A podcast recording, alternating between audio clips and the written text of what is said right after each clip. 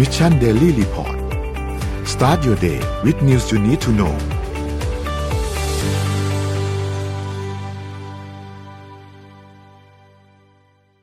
สวัสดีครับวินนี้ต้อนรับเข้าสู่ Mission Daily Report ประจำวันที่ 6 มิถุนายน 2565 นะครับ วันนี้คุณอยู่พวกเรา 3 คนตอน 7 โมงถึง 8 โมงเช้า สวัสดีพี่แจ็ค สวัสดีพี่เอ็มครับ สวัสดีเอ็มค่ะสวัสดีคุณครับ ครับ วันนี้วันที่6นะครับ วันจันทร์นะครับ เดี๋ยวเราไปอัปเดตเรื่องราวต่างๆ กันนะครับ ว่ามีอะไรเกิดขึ้นบ้างในช่วง 24 ชั่วโมงที่ผ่านมานะครับ จริงๆ ต้องบอกว่าเราหยุดกันมา 3 วันเลยเนาะศุกร์เสาร์อาทิตย์ใช่นะครับเดี๋ยวเราค่อยๆไปอัปเดตกันนะครับว่าสถานการณ์ของโลกตอนนี้เป็นอย่างไรบ้างนะครับ เริ่มต้นจากการอัปเดตเรื่องของวัคซีนเหมือนเคยนะครับ วัคซีนล่าสุดนะครับ เราฉีดวัคซีนเพิ่มได้ประมาณ 40,000 โดสนะครับ ก็เข็มที่3เนี่ยประมาณ 26,000 โดสนะครับ ตอนนี้รวมแล้ว 41.1%ของประชากรนะครับ ถัดมาสถานการณ์ผู้ป่วยครับ ผู้ติดเชื้อรายใหม่เนี่ยอยู่ที่ประมาณ 3,000 ราย 3,200 รายนะครับ ตัวเลขรักษาหายแล้วเนี่ยอยู่ที่ 5,011 นะครับ แล้วก็ตัวเลขผู้เสียชีวิตนะครับอยู่ที่ 28 คนนะครับ ก็ตอนนี้ตัวเลขผู้เสียชีวิตก็ก็ต้องบอกว่าอยู่ในหลักประมาณ 20-30 ไล่อยู่ประมาณนี้ตลอดทุกวันนะครับ ตัวเลข ATK อยู่ที่ประมาณ 2,000 นะครับ แล้วก็ ผู้ติดเชื้อที่อาการหนักนะครับ 775 นะครับ แล้วก็ใส่เครื่องช่วยหายใจอยู่ที่ 372 นะครับ ไปดูถัดมาครับ ตลาดหลักทรัพย์ครับเซ็ตบ้านเราติดลบ 0.74%นะครับ แล้วก็หุ้นต่างประเทศนะครับ ดาวโจนส์ครับติดลบ 1.05%นะครับ NASDAQ ติดลบ 2.47%นะครับ NYSE ติดลบ 1.02% ฟุตซี่ครับติดลบ 0.98%นะครับแล้วก็หางเสียงติดลบ 1.00%นะครับก็ต้องบอกว่าตลาดนี่ติดลบกันทุกตัวเลยนะครับอืมแล้วก็ราคาน้ำมันดิบนะครับปรับตัวขึ้นนะครับ WTI ครับอยู่ที่ 118.87 นะครับบวกขึ้นมา 1.71%นะครับ Brent crude oil ครับอยู่ที่ 119.72 บวกขึ้นมา 1.79%นะครับราคาทองคำครับติดลบครับ 0.93%นะครับอยู่ที่ 1,851.19 นะครับและ คริปโตเคอเรนซีครับก็ยังไม่ได้มีการขยับอะไรเยอะมากนะครับ Bitcoin ยังคงอยู่ที่ประมาณ 29,000 Ethereum อยู่ที่ประมาณ1,800นะครับ Binance 300 297 300ประมาณนี้นะครับ แล้วก็ Solana ครับบวกขึ้นมาเยอะกว่าเพื่อนครับ4.74%อยู่ที่39.42แล้วก็ Bitcoin อยอยู่ที่2.99ติดลบมา0.7%นะครับ ก็คร่าวๆประมาณนี้สำหรับตัวเลขที่อัปเดตนะครับ ก็จะเห็นว่าทั้งตลาดหุ้นทองคำคริปโตไม่ได้ขยับเยอะมาก ราคาน้ำมันปรับตัวขึ้นนะครับสถานการณ์ตอนนี้ครับหน่วงอยู่เหมือนกันนะก็ถือว่าเป็นช่วงของปีนะฮะช่วงแห่งปีเลยเรื่องของอัตราดอกเบี้ยนโยบาย แล้วก็เรื่องของเงินเฟ้อนะฮะก็ถือว่าเป็นธีมการลงทุนหลักๆ ของปีนี้เลยก็ว่าได้นะครับ แล้วก็ตอนนี้นอกจากเรื่องของเงินเฟ้อแล้วก็ดอกเบี้ยแล้วนะฮะเรื่องของเศรษฐกิจต่างๆ ที่มาแรงมากๆ ไม่หยุดเลยนะฮะอ่าสุกร์เสาร์ที่ที่ผ่านมาคุณชัดชาติสิทธิพันธ์ ใช่ไหมครับ น้องชนนท์ครับ โอ้โหทำงานทุกวันเลยนะฮะ มีการลงพื้นที่ไปทุกพื้นที่ต่างๆเรียกได้ว่าเป็นชัชชาติ fever กันเต็มที่เลยก็ว่าได้นะสำหรับมีไปเต้นสวิงด้วยนะคะ อ่าใช่ฮะอืมก็คือเป็นทุกเมื่อที่เลยฮะเมื่อวันเมื่อวันหยุดช่วงวันหยุดเสาร์อาทิตย์ที่ผ่านมาใช่ไหมฮะวันเสาร์มีดนตรีในสวนนะครับ ที่สวนรถไฟเนาะท่านชัชชาติก็ไปนะครับ แล้วก็วัน อาทิตย์นะฮะเมื่อวานนี้ก็มีในส่วนของ Swing in the Garden นะฮะงานเต้นสวิงที่สวนลุมพินีนะครับ ก็เดี๋ยววันนี้มาเริ่มต้นกันที่ข่าวของผู้ว่ากันก่อนเลยแล้วกันนะฮะก็สำหรับวันนี้นะครับ วันที่ 6 มิถุนายนนะครับ หลังจากที่มีการประกาศผลการเลือกตั้งนะครับ ผู้ว่าราชการกรทมนะรับรองเป็นที่เรียบร้อยแล้วนะครับ แล้วก็ สกนะครับหรือสมาชิกสภากรุงเทพมหานครเนี่ยอีก 45 เขตด้วยกันนะครับ ตอนนี้รออยู่อีก 5 เขตนะครับ ก็ครับสำหรับวันที่ 6 นี้นะครับ ทางด้านของพลเอกอนุพงศ์เผ่าจินดานะครับ รัฐมนตรีว่าการกระทรวงมหาดไทยเนี่ยได้มีการลงนามคำสั่งกระทรวงมหาดไทยที่ 1394ทับ2565 นะครับ เรื่องการเรียกประชุมสภากรุงเทพมหานครครั้งแรกนะครับ ก็นี่ถือว่าเป็น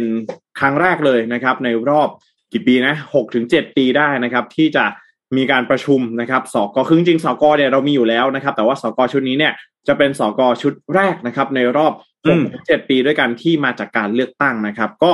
วันนี้นะครับจะมีการประชุมสกเป็นครั้งแรกนะครับเอ่อโอ้ในรอบ 12 ปีเลยนะ อันนี้เราที่บอกมานะครับ สุดในรอบนาน12ปีแล้วก็วันนี้น่าจะมีการเลือกตั้งทางด้านของประธานแล้วก็รองประธานของใช่สภากทมด้วย นะครับอ่าต้องอย่าลืมว่าเป็นผู้เล่นรายสำคัญ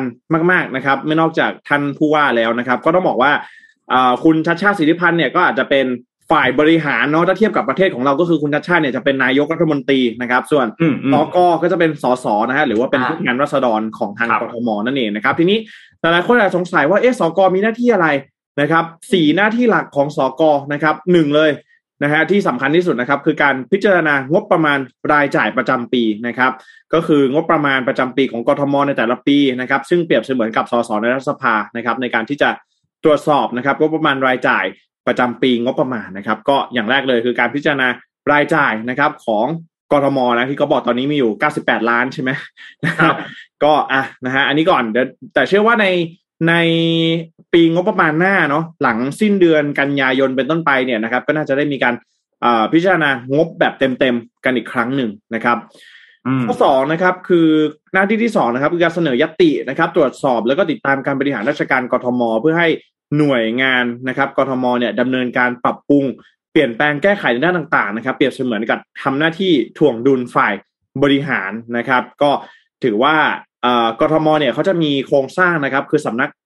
สำนักงานปลัดกทมนะครับสำนักบริหาร 18 สำนักนะครับสำนักการระบายน้ำสำนักการแพทย์สำนักเทศกิจนะครับสำนักสิ่งแวดล้อมก็สกก็จะมีหน้าที่นะครับในการตรวจสอบติดตามนะครับ แล้วก็การเสนอนะครับ ให้ทำสิ่งต่างๆนะสำหรับหน่วยงานที่เกี่ยวข้องกับทางกทมนะครับครับต่อมานะครับคือการเป็นคณะกรรมการในเอ่อการร่วมเป็นกรรมการในคณะกรรมการวิสามันของสภากทมนะครับ เพื่อควบคุม ติดตามการบริหารงานนะครับหรือพิจารณาสอบสวนในเรื่องต่างๆนะครับ ในกทมเนี่ยจะมี 11 คณะกรรมอ่ากรรมการวิสามันกันด้วยนะครับไม่ว่าจะเป็นอ่าตรวจรายงานการประชุมนะครับ คณะกรรมการการศึกษาและวัฒนธรรมนะครับ โยธาผังเมืองสาธารณสุขก็ไล่ไปนะครับ จนถึงการจราจรการท่องเที่ยวแล้วก็กีฬานะครับ ก็อันนี้ก็เป็นคณะกรรมการที่ทางสกเองจะมีการพิจารณาติดตามการบริหารงานนะครับ แล้วก็สุดท้ายเลยนะครับ ก็คือการเป็น ผู้แทนประชาชนนะครับในเขตต่างๆเนาะแล้วก็เป็นการมีหน้าที่ในการประสานงานช่วยเหลือ แล้วก็แก้แก้ไขความเดือดร้อนให้กับประชาชนในพื้นที่นะครับ ก็สกเนี่ยจะแตกต่างจากสสใช่ไหมสสจะมีสสบัญชีรายชื่อ แล้วก็สสเขตนะครับ แต่ว่าสกก็จะมีสสประจำเขตเท่านั้นนะครับห้าสิบเขตด้วยกันก็จะไม่มีเขาเรียกว่าอะไร popular ไม่มี party vote list ใช่ไหมเออไม่มี party list นะฮะไม่มีไม่มีการอะไรนะ มีคะแนนเอ่อ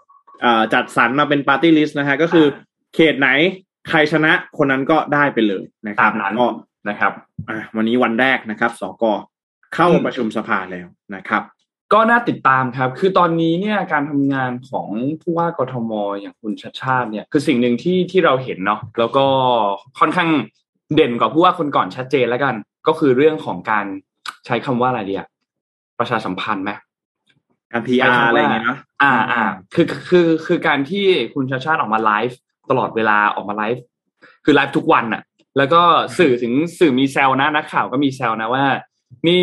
วันนี้ทุกวันนี้เนี่ย ถ้าจะตามคุณชาติชาติเนี่ย เราพูดไม่ได้นะว่า วันนี้คุณชาติชาติไปไหนเพราะอืมว่างไป ต้องบอกว่าช่วงเช้าคุณชาติชาติไปไหน ช่วงบ่ายคุณชาติชาติไปไหน ตอนเย็นคุณชาติชาติไปไหน ถึงจะตามทันนะ ครับซึ่งก็ก็น่าจะเป็นอีกอันหนึ่งที่ทำให้ประชาชนเองก็เห็นอะไรหลาย ๆ อย่าง อย่างวันก่อนที่เราไปดูที่ทางสำนักสำนักการระบายน้ำเนี่ยที่คุณชาติชาติไปตอนสี่ทุ่มเพราะวันนั้นฝนตกอ่านะครับที่วันนั้นก็ได้เห็นบอกอะไรเราได้สองคลองได้เห็นอะไรใช่ไหมหลายอย่าง เราได้เห็นเขาเขามันไม่แน่ใจว่าเขาใช้คำว่าอะไรแต่มันเหมือนอืมวอลรูมอะเนาะที่เป็นใช่ห้องใช่ใช่ห้องควบคุมอะนะครับ แล้วก็เห็นการพูดคุยกันอะไรหลายๆอย่าง ไม่ว่าจะเป็นเรื่องเกี่ยวกับ เอ่อที่ปมเรื่องของการลอกคลอง 1,980 คลอง ลอกได้สองคลองอะไรอย่างเงี้ยซึ่งสุดท้ายแล้วคุณชาติชาติก็มาชี้แจงอีกครั้งหนึ่งแล้วนะว่าไอ้สองแห่งอันเนี้ยมันไม่รวมไม่รวมคลองย่อย มันเป็นแค่ตัวคลองใหญ่นะครับอืมเพราะฉะนั้นก็ก็เป็นประเด็นขึ้นมาหนึ่งอันใช่แล้วก็จริง ๆ คุณชาติก็ยอมรับนะ บอกว่าเอ้ยบางบุกไปที่สำนักงานเอ่อระบายน้ำเนี่ย เดี๋ยว ทางผอเขาไม่ได้เตรียมข้อมูลอะไรหรือเปล่าก็เลยอาจจะให้ข้อมูลอืมอืมอืมคลาดเคลื่อนได้อะไรอย่างนี้นะฮะอันนี้ก็ให้ความเป็นธรรมกับทุกฝ่ายเนาะคือ ตอนนี้มันครับมีข้อมูลออกมาว่าอะตอนแรกบอกว่า เอ้ย มีเท่าไหร่นะหนึ่งพันเก้าร้อยแปดสิบคลอง มีงบประมาณขุดแค่สองคลองนะครับ แต่ก็เอ่อในภายหลังเนี่ยก็มีหลาย ๆ ฝ่ายนะที่ออกมาชี้แจงเหมือนกันนะครับ ว่าเอ้ยจริง ๆ แล้วมันไม่ใช่แค่สองคลองนะฮะจริง ๆ แล้วเราครับมีเอ่องบประมาณมีอะไรอย่างนี้นะครับ ก็ลอกไปมากกว่าสองคลองนะครับ แต่ว่า ตัวเลขเท่าไหร่ อันนี้เนี่ยไม่แน่ใจแต่ว่าก็ต้องก็ต้องเอคุณชาติชาติเองก็มาบอกแหละอย่างที่ได้แจ้งไปนะว่าเออบางทีอาจจะเตรียมข้อมูลไม่ทันหรือเปล่าอะไรแบบนี้นะครับ พอโดนครับคำถามไปอะไรอย่างเงี้ยนะฮะแล้วก็อีกอันหนึงประเด็นหนึ่งที่น่าสนใจก็คือเรื่องเรื่องที่เอ่อจะให้ทางด้านของนักโทษมาเอ่อขุดลอกคูคลองอืมครั้งหนึ่งคือสมัยก่อนมีเคยมีประเด็นอันนี้นะครับ เคยมีทำอันนี้แล้วก็เอ่อต้องบอกว่าทำผลงานออกมาได้ค่อนข้างดีนะครับ เมื่อเทียบกับเอกชนนะ แล้วก็อื มีคนออกมาพูดหลายคน คุณสกลทีเองก็เป็นหนึ่งในนั้น ที่เป็นอดีตรองผู้ว่านะครับ ก็บอกว่าอยากให้มีเรื่องนี้ออกกลับมาเกิดขึ้นอีกครั้งหนึ่งเพราะว่าคือเอกชนเข้ามาเนี่ย เอกชนเข้ามาคือประมูลถูกไหมครับ แล้วใครราคาต่ำที่สุดก็จะได้งานนั้นไป ทีนี้แล้วพอเข้ามาแล้วเนี่ยช่วงแรกก็ดูเหมือนจะทำโอเค แต่หลังๆดูเหมือนจะมีการทิ้งงานมีการอะไรเกิดขึ้นนะครับ ซึ่งคุณชาชาติเองก็บอกว่าเรื่องกรณีของผู้รับเหมาเอกชนที่มีการรับจ้างในการขุดลอกคูคลองแล้วทิ้งงานเนี่ยคุณชาชาติบอกว่า ประเด็นนี้เนี่ยมันอาจจะเป็นอีกงานหนึ่งเพราะว่าไม่ใช่มาจากเรื่องของการขุดลอกคลองอย่างเดียว แต่ว่ามาจากการทำเขื่อน เช่น บริเวณเขื่อนคลองลาดพร้าวที่ทำอยู่ แต่ก็ทำไม่เสร็จสักทีพอทำไม่เสร็จก็ทำให้การขุดลอกคูคลองมันก็ทำไม่ได้นะครับเพราะฉะนั้นก็ต้องไปเช็คกันอีกทีนึงว่าเฮ้ยมีการทิ้งงานมีการอะไรเกิดขึ้นไหมถ้าทิ้งงานก็ต้องไปดูข้อกฎหมายกันอีกทีหนึ่งนะครับเพราะฉะนั้นเรื่องของการระบายน้ำเรื่องของอะไรเนี่ยการขุดลอกคูคลองเองก็เป็นจุดที่สำคัญเหมือนกันใช่ใช่เพราะฉะนั้นการการที่เอ่อ นำในเรื่องของจะใช้คำว่าโครงการได้ไหมโนไม่แน่ใจ แต่ว่าเอ่อการนำให้นักโทษกลับมาขุดลอกคูคลองอีกครั้งหนึ่งเนี่ยมันก็จะมีประเด็นในเรื่องของการเอ่อทิ้งงานที่น้อยลงแน่นอนนะครับอันนี้เป็นคำพูดของคุณสกลทีนะคุณสกลทีก็มีการพูดถึงเรื่องนี้นะครับ แล้วก็รอติดตามดูว่าการทำงานจะเป็นอย่างไรนะครับ เรื่องของสกอในวันแรกที่พี่แจ็คบอกนะครับ แล้วก็อีกประเด็นหนึ่งที่คุณชาชาติพูดถึงเมื่อวานนี้ก็คือเรื่องของเอ่อการหารือกับสบคที่จะผ่อนคลายให้คนกรุงเทพเนี่ยสามารถที่จะ ถอดหน้ากากอนามัยได้ครับ ซึ่งก็แน่นอนมันต้องขึ้นอยู่กับสบคเป็นหลักเนาะเพราะอันนี้คือหน่วยงานตรงกลางเนาะกทมมีหน้าที่คือเสนอเรื่องไปปรึกษานะครับใช่เพราะว่าสถานการณ์เริ่มดีขึ้นเริ่มอะไรก็ค่อยมาพูดคุยกันอย่างเป็นทางการอีกทีหนึ่งกับสบคนะครับครับฉะนั้นก็รอติดตามดูครับว่าจะเป็นอย่างไรนะครับ ก็เดี๋ยวมีอีกเรื่องหนึ่งที่เกี่ยวข้องกับผู้ว่านะฮะเดี๋ยวครับจะได้ไปข่าวอื่นนะฮะทีเดียวเลยนะฮะครับ ก็ เอ่อก่อนหน้านี้เนี่ยในช่วงหาเสียงนะครับ เราจะได้ยิน อันนี้นะคุณวิโรธก็พูดถึงบ่อยมากนะครับ แล้วก็หลังจากเมื่อวันที่ 27 นะครับ พฤษภาคมที่คุณชัดชาติเนี่ยไปที่เอ่อไปสำรวจที่ดินเอกชนประมาณสองไร่บริเวณสถานีวงสว่างรถไฟฟ้าสายสีม่วงจำได้ไหมที่ เจ้าของที่ดินเนี่ยเขามีแจ้งความประสงค์ว่าจะให้กับสำนักงานเขตบางซื่อเนี่ย เช่าทำสวนสาธารณะอะไรก็ว่าไปนะครับ คือ มันก็เลยกลายเป็นประเด็นขึ้นมาว่า เออตอนตอนนี้เนี่ยนะครับ ถ้าหากว่าเราไปที่กรุงเทพไปในไปในพื้นที่ต่างๆของกรุงเทพเนี่ย เราจะเห็นอืมว่า เอ้ยอยู่ดีมันมีที่ว่างๆแล้วมันก็มีต้นกล้วยต้นอะไรเต็มเลยใช่ไหมครับนะฮะเออนะฮะมีล่าสุดนี้ก็มีที่แถวๆเมืองทองที่มีเจ้าของที่เนี่ยก็เอาต้นกล้วยต้นอะไรไปลงนะฮะก็ต้องบอกว่า อันนี้เนี่ยถามว่ามันเป็น มันเป็นปัญหาไหมคือส่วนตัวเนี่ยก็มองว่ามันก็ไม่ได้เป็นปัญหานะฮะคือมันเป็นช่องว่างทางกฎหมายที่จะเอาไว้สำหรับในการเลี่ยงภาษีที่ดินเราก็พูดกันแบบนี้แล้วกันนะครับ ก็คือมันก็เข้าใจได้แหละนะคือในเมื่อมันมีช่องว่างต่างๆ เนี่ยนะฮะใคร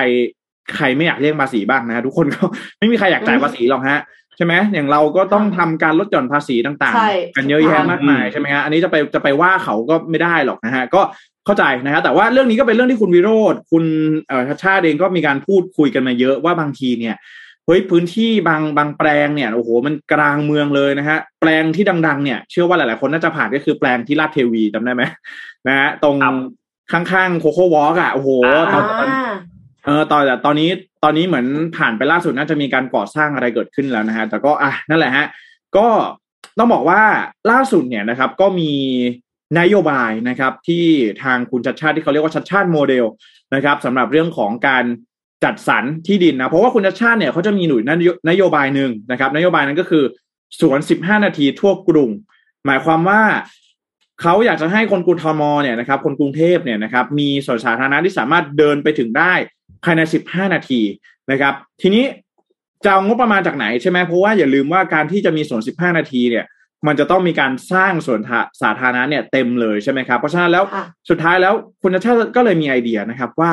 ถ้าอย่างนั้นเนี่ยนะครับ ก็ลองเอาที่ดินนะครับ ที่เป็นที่ดินว่างเปล่านะครับ ทั้งแปลงเล็กแปลงใหญ่เนี่ย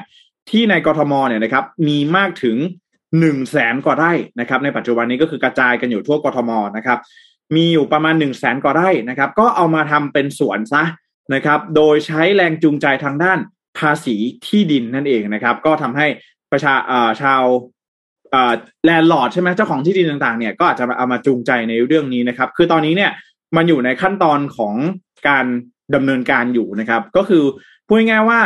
หนึ่งเลยนะครับ ก็คือว่าใครที่เป็นเจ้าของที่ดินเนี่ย ถ้าหากว่ามีที่ดินว่างเปล่าไม่ได้ใช้ทำประโยชน์อะไรเนี่ย ก็อาจจะสามารถเอามา ปล่อยนะครับ ให้กับทางหน่วยงานของกทมเนี่ยนะครับ เช่าในระยะยาวได้นะครับ ระยะยาวเนี่ยก็อาจจะต้องมาดูกันอีกทีนึงว่าจะกำหนดเป็นสิบมากกว่าสิบปีขึ้นไปไหมนะครับ หรือว่าสิบห้าปีขึ้นไปนะครับ ก็เอามาดูกันนะครับ ก็อาจจะเป็นการเอื้อนะครับ โดยการถ้าเกิดว่าให้ทางภาครัฐเนี่ยเช่านะครับ เอาไปทำเป็นส่วนสาธารณะเนี่ยภายใต้นโยบายส่วน 15 นาทีทั่วกรุงเนี่ยก็จะมีการลดอัตราภาษีไหมนะครับ เหลือเพียงแค่ ศูนย์เปอร์เซ็นเลยนะฮะให้รัฐใช้เนี่ยก็คือให้เช่านะครับ รัฐจ่ายตังค์ให้ด้วย แถมภาษีเนี่ยคุณก็ไม่ต้องจ่ายนะครับ ก็คุณชาติก็บอกว่าอันนี้อาจจะเป็นอีกหนึ่งแนวทางที่จะเอามาใช้กันนะครับ แล้วก็อาจจะมีการมาดูอีกทีนึงว่า โอเคนะครับ อาจจะไม่ใช่เจ้าของที่ทุกคนที่อยากจะมีแรงจูงใจทางด้านภาษีใช่ไหมคุณชาติก็เลยบอกว่าอ่าไม่งั้นก็มาดูกันที่ตัวอำนาจหน้าที่ของกทมเลยว่าจะทำได้มากน้อยแค่ไหนนะครับ อย่างเช่น ถ้าหากว่าพื้นที่นะครับ คุณอยู่ในพื้นที่ผังเมืองสีแดงนะครับ ซึ่งเป็นพื้นที่การค้าเชิงพาณิชย์นะครับ หรือพื้นที่สีส้ม ที่เป็นพื้นที่ที่อยู่อาศัยหนาแน่นปานกลางเนี่ยมันถือว่าเป็นพื้นที่ที่ไม่เหมาะกับการทำการเกษตรอยู่แล้วนะครับ ก็เป็นไปได้ไหมนะครับ ว่าถ้าหากว่า เออ คุณไม่ไม่อยากจะให้ภาครัฐเนี่ยเข้ามาทำเป็นสาธารณประโยชน์นะครับ ก็อาจจะมีการจัดเก็บภาษีที่เพิ่มมากขึ้น ในพื้นที่ที่อยู่ในผังเมืองแต่ละสีนี้ เพราะว่ามันชัดเจนอยู่แล้วครับว่าพื้นที่สีแดงสีส้ม นะครับมันไม่ใช่พื้นที่ที่จะมาทำการเกษตรอยู่แล้วนะครับ ไม่เหมาะสมกับการทำการเกษตรอยู่แล้ว ก็อาจจะจัดเก็บภาษีให้แพงขึ้นนั่นเองนะครับ อันนี้ก็เป็นหนึ่งนโยบายที่คิดว่าเข้าท่านะ คือมองว่าโอเค หลายๆ คนอาจจะงงว่าเอ๊ะโอ้โหถ้าสวดสิบห้านาทีทั่วกรุงเนี่ยกรุงเทพมหานครใหญ่จะตาย จะเอางบประมาณที่ไหนมาสร้างนะก็นี่แหละฮะใช้เรื่องของแรงจูงใจทางภาษี นะครับก็ต้องมาดูว่าในขั้นตอนต่อไปในขั้นตอนของการ execution นะครับการดำเนินการการลงมือทำจริงๆเนี่ยนะครับจะสามารถทำได้มากน้อยแค่ไหนนะครับก็จะต้องมีการประสานงานการอีกหลายกระทรวงเลยนะครับ มันจะเป็นกระทรวงมหาดไทยกระทรวงการคลังนะครับ กระทรวงเกษตรและสหกรณ์อีกด้วยนะครับอะอันนี้ก็ต้องรอดูกันนะครับ แต่ว่าส่วนตัวอยากให้มีมากส่วนสิบห้านาที ทั่วกรุงนะฮะ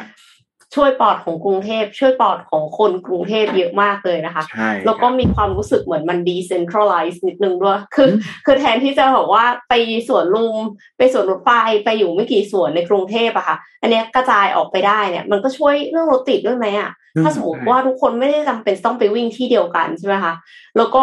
แน่นอนค่ะ เรื่องของการหายใจเนี่ยเป็นเรื่องสำคัญมากเพราะฉะนั้นเอ็มขอพามาเรื่องของวิทยาศาสตร์การแพทย์ที่เกี่ยวข้องกับออกซิเจนในเส้นเลือดกันเลยดีกว่าค่ะ ครับ นักวิทยาศาสตร์เนี่ยคิดค้นคิดค้นออกซิเจน แบบฉีดเข้าเส้นเลือด เพื่อช่วยรักษาภาวะขาดออกซิเจน อย่างรวดเร็วค่ะ ภาวะขาดออกซิเจนเนี่ยนับเป็นภาวะเจ็บป่วยที่ส่งผลกระทบต่ออวัยวะทั่วร่างกาย เพราะว่าไม่ว่าจะเซลล์ไหนในร่างกายเนี่ยล้วนแต่ต้องการออกซิเจน เพื่อไปสร้างพลังงานกันทางนั้นนะคะ การบาดเจ็บหรือติดเชื้อสามารถนำพาไปสู่ภาวะขาดออกซิเจนได้ อย่างโควิด -19 เนี่ยพอติดเชื้อก็คือทำให้ปอดแลกเปลี่ยนแก๊สออกซิเจนได้ลดลง ระดับออกซิเจนในเลือดลดลง ส่งผลทำให้ระบบอวัยวะต่างๆ ในร่างกายเนี่ยล้มเหลวได้ในที่สุดนะคะ ครับ เนื่องจากหากมีออกซิเจน แต่ว่าถ้าสมมติว่าเราฉีดออกซิเจนเข้าไปในเส้นเลือดทำไมถึงเพิ่งมาบอกว่าเพิ่งจะฉีดได้ อืมคือปกติแล้วค่ะ ถ้าสมมติว่าเราฉีดออกซิเจนเข้าไปในเส้นเลือดเลยเนี่ย ถ้าออกซิเจนมันเป็นฟองใหญ่เกินไปอะค่ะ มันจะทำให้ทำให้เกิดหัวใจวาย หรือว่าโรคหลอดเลือดสมองได้ คือนั่นก็คือเป็นเหตุผลที่ทำให้ปกติแล้วเวลารักษาภาวะขาดออกซิเจน เนี่ยก็เลยต้องใช้เครื่องช่วยหายใจค่ะ แต่ว่าการใช้เครื่องช่วยหายใจเนี่ย ก็ต้องใช้เวลาจัดเตรียมนะคะ แล้วก็อาจจะมีเรื่องการเดินหายใจบาดเจ็บหรือว่าติดเชื้อจากการใส่ท่อช่วยหายใจ นอกจากนั้นเนี่ยยังไม่สามารถช่วยเหลือผู้ที่ อาจจะปอดมีปัญหา ไม่คือยังไงก็ต้องเอาออกซิเจนเข้าไปผ่านปอดอยู่ดี แต่ว่าถ้าสมมติว่าหายใจไม่ได้ล่ะ ถ้าปอดมีปัญหาล่ะ ถ้าเป็นนิวโมเนียล่ะ มันก็จะไม่สามารถหายใจได้เองค่ะ นักวิทยาศาสตร์จึงคิดค้นวิธีการใหม่ในการแก้ไขภาวะขาดออกซิเจนอย่างรวดเร็ว ด้วยการฉีดออกซิเจนเข้าสู่กระแสเลือดโดยตรง จริงๆแล้ว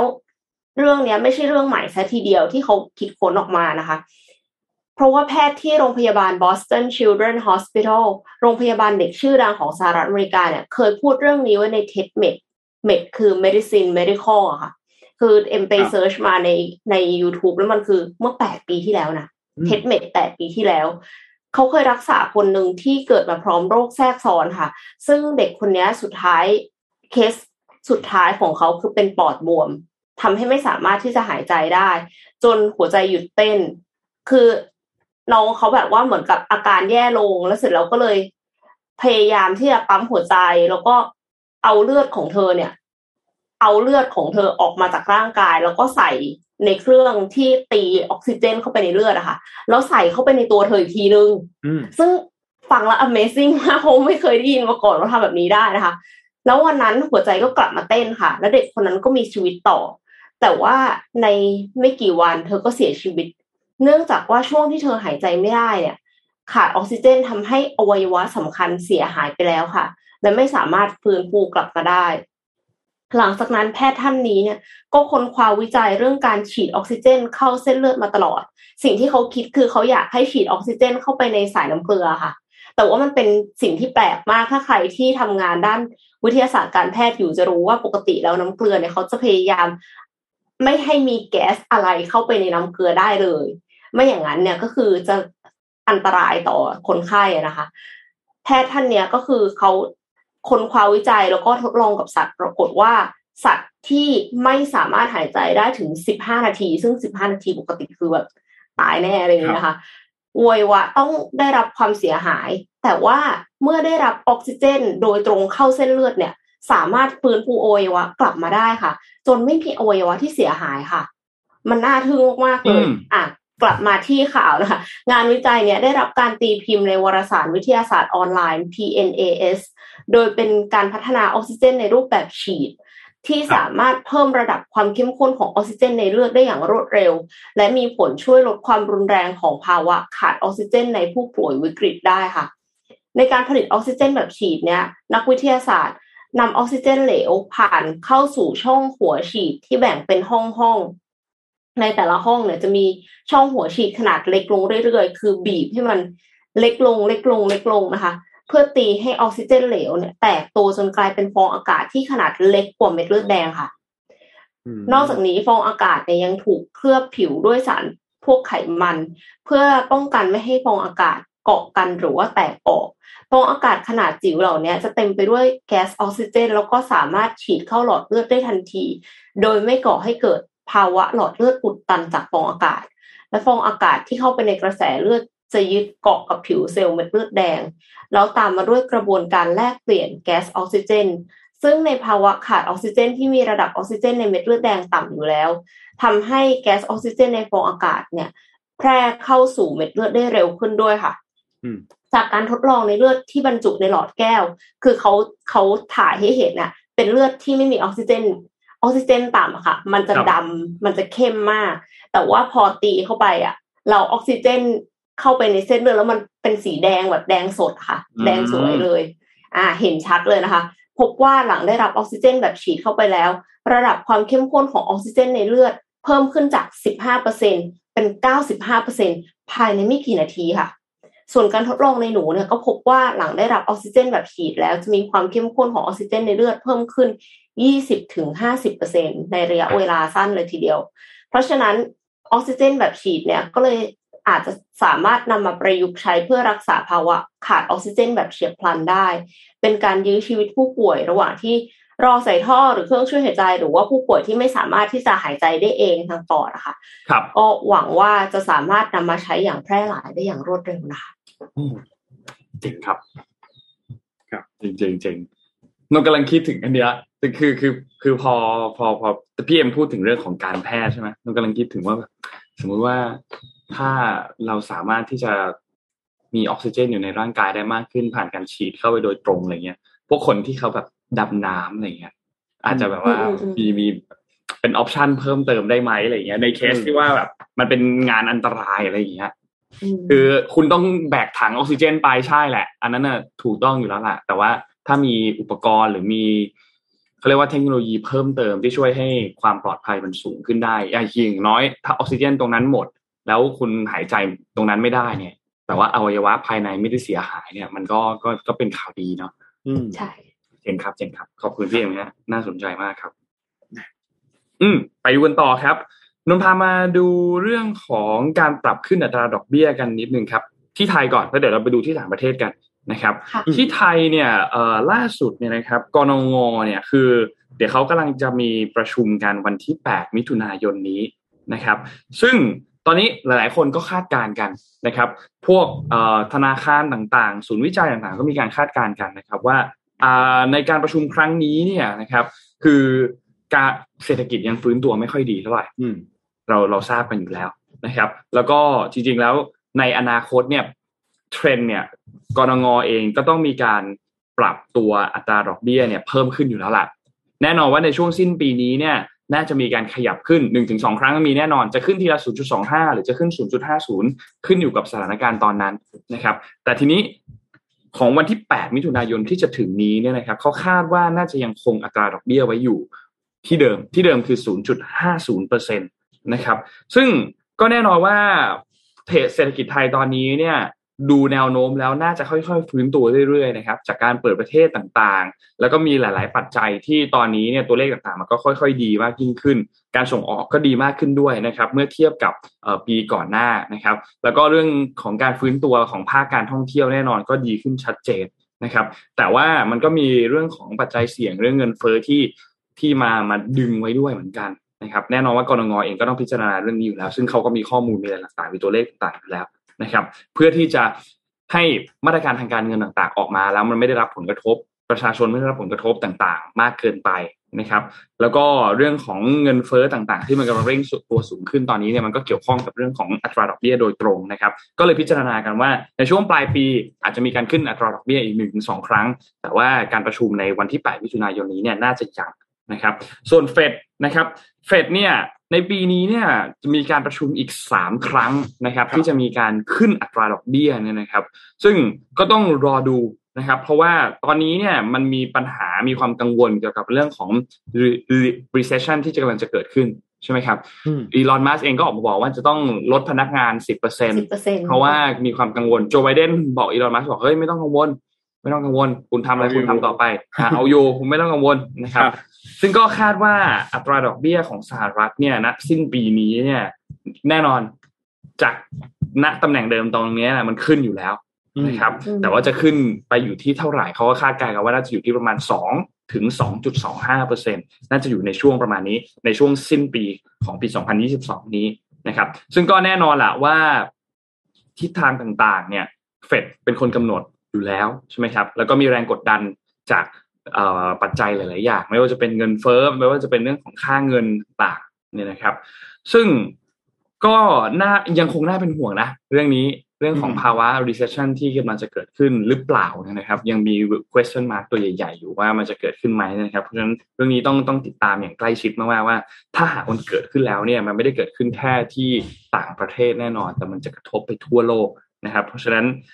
ก็รอติดตามดู เพราะว่าวันที่ 8 นี้เนี่ยในการประชุมนี้เนี่ยนะครับเขาก็จะมีการเปิดเผยตัวเลขต่างๆ ไม่ว่าจะเป็นตัวเลขคาดการเศรษฐกิจ ตัวเลขเงินเฟอ้อที่เขาคาดการไว้ หรือว่าตัวเลขเงินเฟอ้อที่ปัจจุบันเนี่ยนะครับ ตอนนี้เนี่ยเขามองกันอยู่ที่เงินเฟอ้อน่าจะอยู่ที่ประมาณ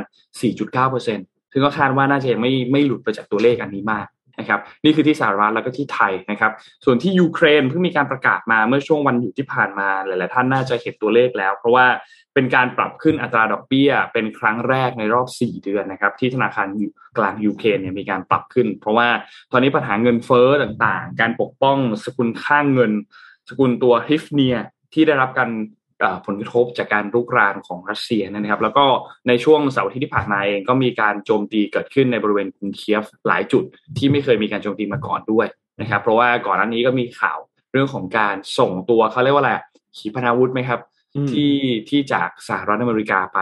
นะครับ แล้วก็รัสเซียเองก็เตือนว่าถ้ามีการส่งมาอะไรมาจริง ๆ อาจจะมีการโจมตีอย่างรุนแรงเกิดขึ้นนะครับ แต่ทีนี้การปรับขึ้นอัตราดอกเบี้ยในครั้งนี้เนี่ย มันค่อนข้าง ค่อนข้างหนักหน่วงมาก เพราะว่าขึ้นมาเนี่ย จากเดิมเนี่ยอยู่ที่สิบเปอร์เซ็นขึ้นมาเป็น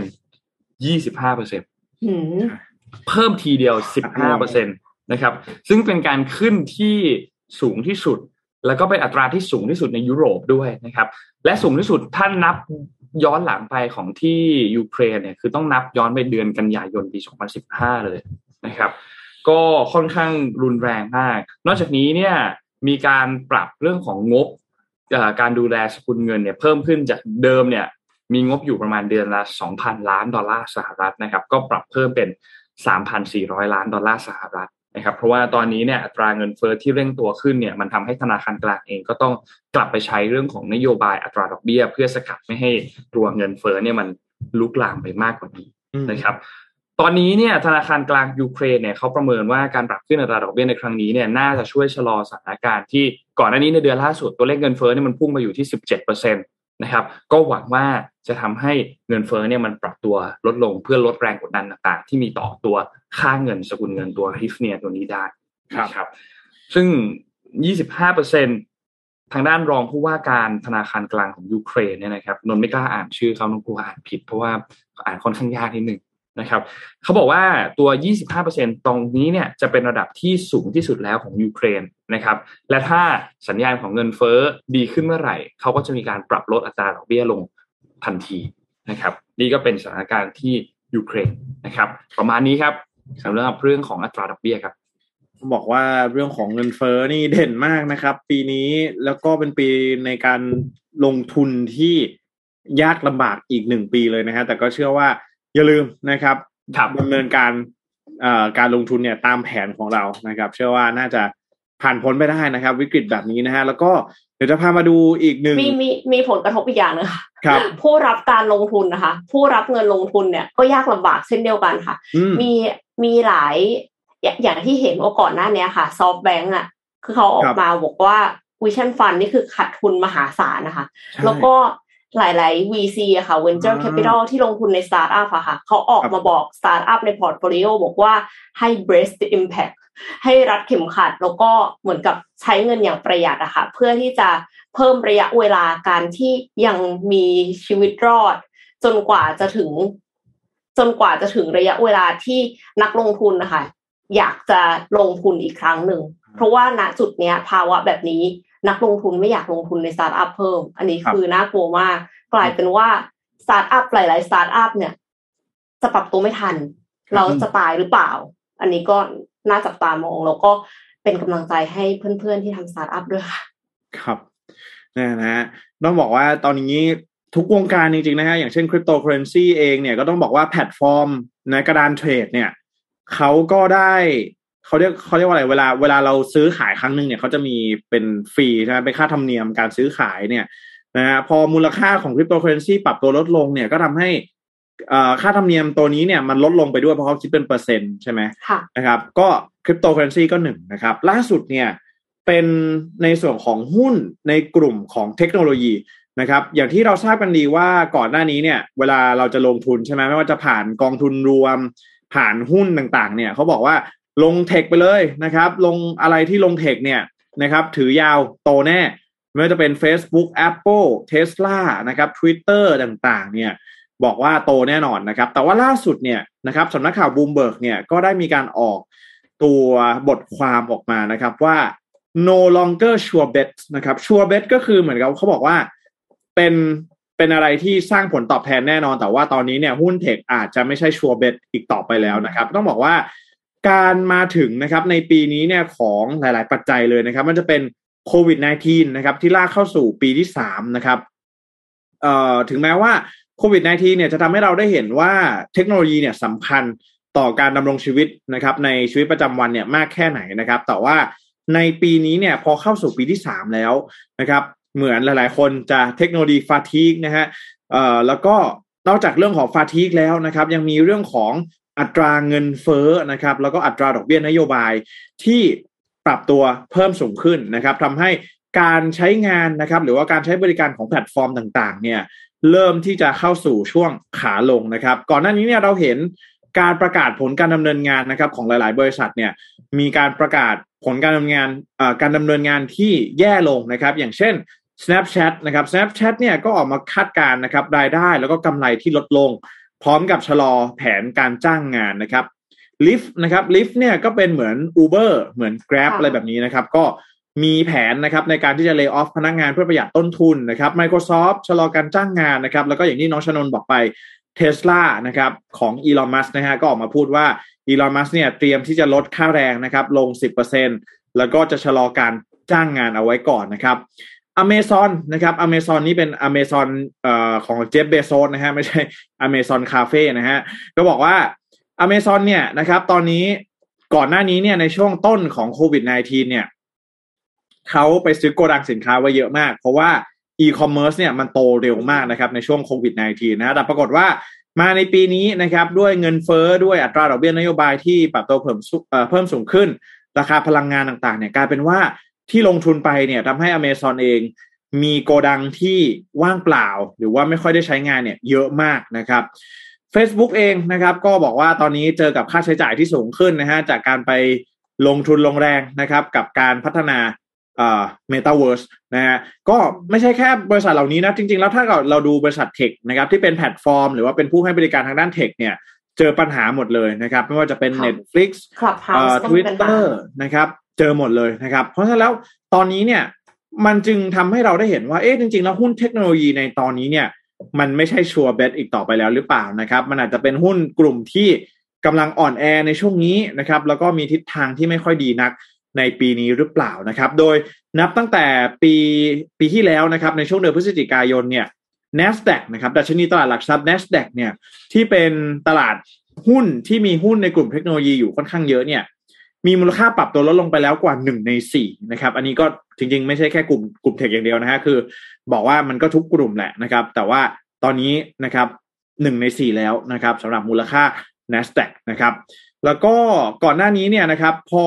เศรษฐกิจนะครับ การเติบโตที่ลดลงนะครับ ก็ตามมาด้วยการชะลอการจ้างงานแล้วก็การเลิกออฟพนักงงานออกนะครับ โดยก่อนหน้านี้เนี่ยนะครับทางด้านของ Recruiter นะครับ เหล่าผู้ที่ต้องการที่จะหานะครับ คนก็ไปทำงานให้กับบริษัทต่างๆ เนี่ย ใช้แฮชแท็กที่มีชื่อว่า Meta Layoff นะครับในการหาพนักงานที่ถูก Lay off มาจาก Meta นะครับ หรือว่า Facebook นั่นเองนะฮะแต่ก็ต้องบอกว่าตอนนี้เนี่ยในแอปพลิเคชัน Blind นะครับแอปพลิเคชัน Blind เนี่ยเป็นแอปพลิเคชันที่ทำให้ผู้ใช้งานเนี่ยสามารถพูดถึง employer นะครับหรือผู้ว่าจ้างเนี่ยได้โดย นิรนามนะครับ โดยไม่เปิดเผยตัวตนนะครับ ก็ระบุว่าแอปพลิเคชัน Blind เนี่ยพบว่ามีการพูดถึงนะครับการชะลอการจ้างงานเพิ่มขึ้นมากถึง 13 เท่านะครับระหว่างวันที่ 19 เมษายนถึงวันที่ 19 พฤษภาคมนะครับ เมื่อเทียบกันกับปีที่แล้ว แล้วก็มีการพูดถึงเศรษฐกิจถดถอยมากขึ้นถึง 50 เท่านะครับในช่วงเวลาเดียวกันของปีที่แล้วนะครับ ก็นับตั้งแต่โควิด -19 นะครับตอนนี้เนี่ย มีพนักงานนะครับสายเทคกว่า1นึ่งแสนสองหมื่นคนที่ต้องสูญเสียงานนะครับ ต้องตกงานไปนะครับ นับตั้งแต่ช่วงต้นของการแพร่ระบาดของโรคโควิด -19 นะครับ ก็ตอนนี้ต้องบอกว่าบริษัท tech เองก็เจอกับความไม่แน่นอนอยู่นะครับ แล้วก็ไม่แน่ใจเหมือนกันว่า หลังจากที่กลายเป็นนะครับ ตัว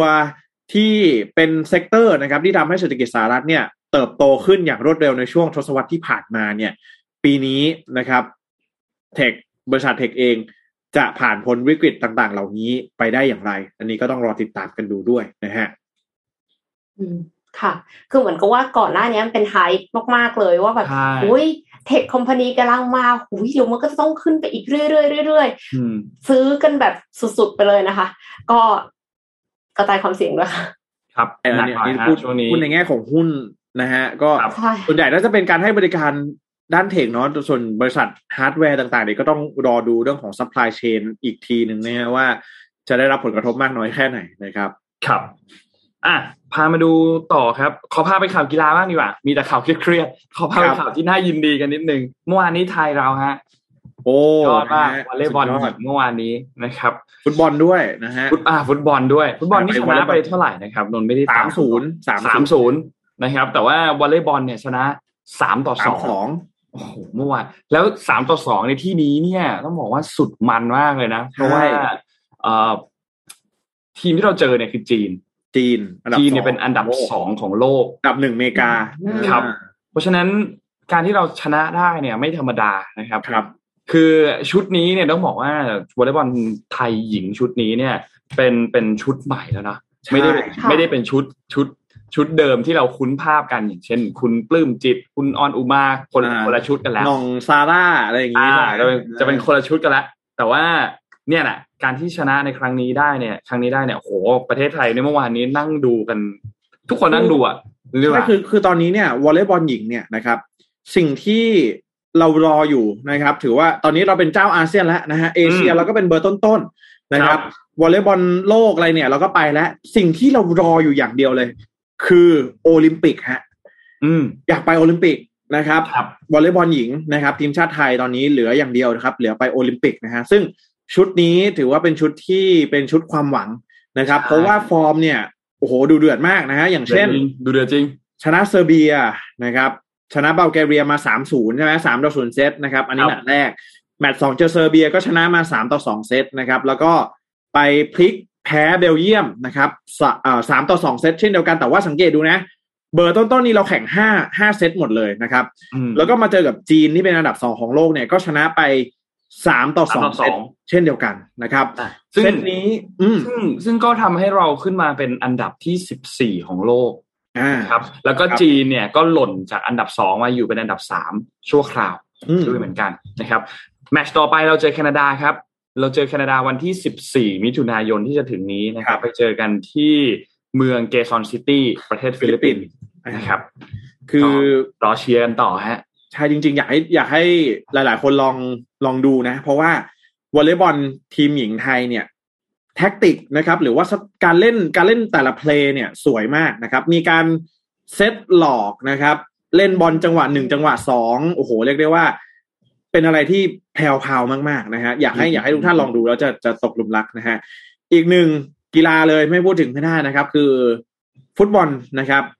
ครับเอ่อรุ่นอายุไม่เกิน23ปีนะครับอยู่ยี่สิบสามอยู่ยี่สิบสามเอเชียนคัพนะครับอยู่ยี่สามก็หลังจากที่เจอความกดดันนะครับ เพราะว่าชุดนี้เนี่ย ก็ไปแพ้เวียดนามเนาะได้เหรียญเงินมาที่ซีเกมส์นะครับ แล้วก็ต้องมาแข่งรายการเอเชียนคัพต่อนะครับ ก็เป็นรายการชิงแชมป์นะครับอ่าชิงแชมป์เอเชียเนาะก็ แมตช์แรกเนี่ยเราอยู่รวมกลุ่มกันกับอีกสามทีมนะครับ จะมีเกาหลีใต้นะครับ แล้วก็มีเอ่อมาเลเซียแล้วก็เวียดนามนะครับ แมตช์แรกเนี่ยเราเสมอเวียดนามไปสองศูนย์นะฮะเป็นการตามตีเสมอด้วยนะครับ ทั้งสองลูกเลย แล้วก็แมตช์นี้ก็จะมีความกดดัน เพราะว่าต้องชนะเท่านั้นนะฮะต้องชนะเท่านั้นแล้วก็ต้องทำสกอร์ออกมาให้ได้ดีด้วยนะครับ เพื่อที่ว่าแมตช์สุดท้ายเนี่ย เราจะไปเจอกับเกาหลีใต้ไงเออนะฮะเกาหลีใต้นี่อาจจะงานหนักนะครับ ก็เลยกลายเป็นว่าแมตช์นี้เนี่ย ต้องชนะเท่านั้นนะครับ ก็ผลปรากฏว่าก็สามารถชนะไปได้นะครับ ด้วยสกอร์รวมสามประตูต่อศูนย์นะครับ จากครับสุพนัทเหมือนตานะครับสองลูกนะครับ แล้วก็จากเอ่ออีกคนนึงเนี่ยน่าจะชื่อมงคลกิจนะฮะมงคลกิจหรือว่าชัยนรงค์ชัยนรงค์นะชื่อชัยนรงค์นะขอไปนะไม่ใช่มงคลกิจมานะจากไหนชัยนนะรงค์ครับ อีกหนึ่งลูกนะครับ ผมอะก็ชนะไปเป็นที่เราชุดนี้บอกว่าเป็นชุดลูกครึ่งนะฮะอืมหลายๆคนเล่นอยู่ในลีกเอ่อ ยุโรปนะฮะ แต่ว่าอาจจะไม่ใช่ก็ลีมีกคุณมีคุณธนวัฒน์ไง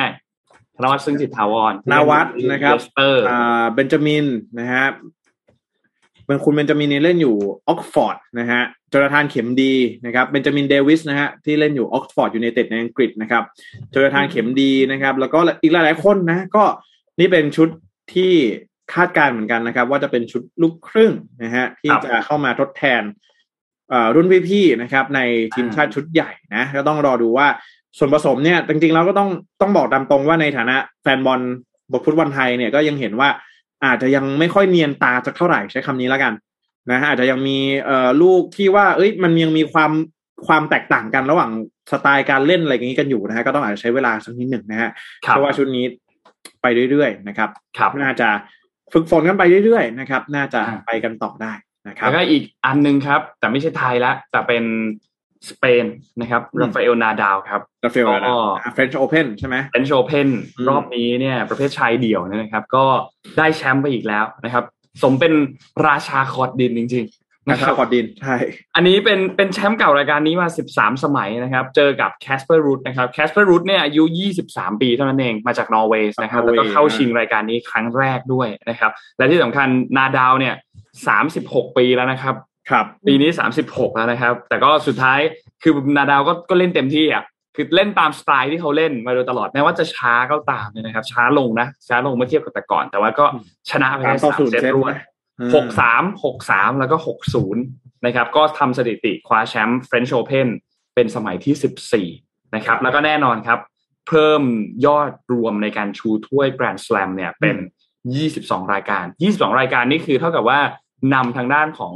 โนวัคโดโชโควิดแล้วก็โรเจอร์เฟเดอร์ที่อยู่ที่ยี่สิบนะครับ ห่างไปอีกสองถ้วยนะครับ ก็น่าสนใจมาก ก่อนหน้านี้เนี่ยก็มีข่าวเรื่องของการถ้านักฟุตบอลเขาเรียกแขวนสตั๊ดนักเทนนิสเขาเรียกแขวนแร็กเก็ตนะครับ ก็มีข่าวแขวนแร็กเก็ตแต่นาดาลก็ให้สัมภาษณ์หลังจบเกมนี้ก็บอกว่า ก็ก็จะไปเรื่อยๆอะจนกว่าร่างกายจะไม่ไหวนะครับ แต่ว่าเขายังยังแสดงให้เห็นครับว่านาดาวเองเนี่ยก็ยังเป็นเบอร์ต้นๆของโลกอยู่ยังคงได้แชมป์ยังคงคว้าแชมป์อยู่แม้ว่าจะอายุเยอะมากแล้วก็ตามนะครับครับสุดยอดจริงๆครับนาดาก็วสำหรับความสำเร็จนะฮะก็ต้องบอกว่ามัน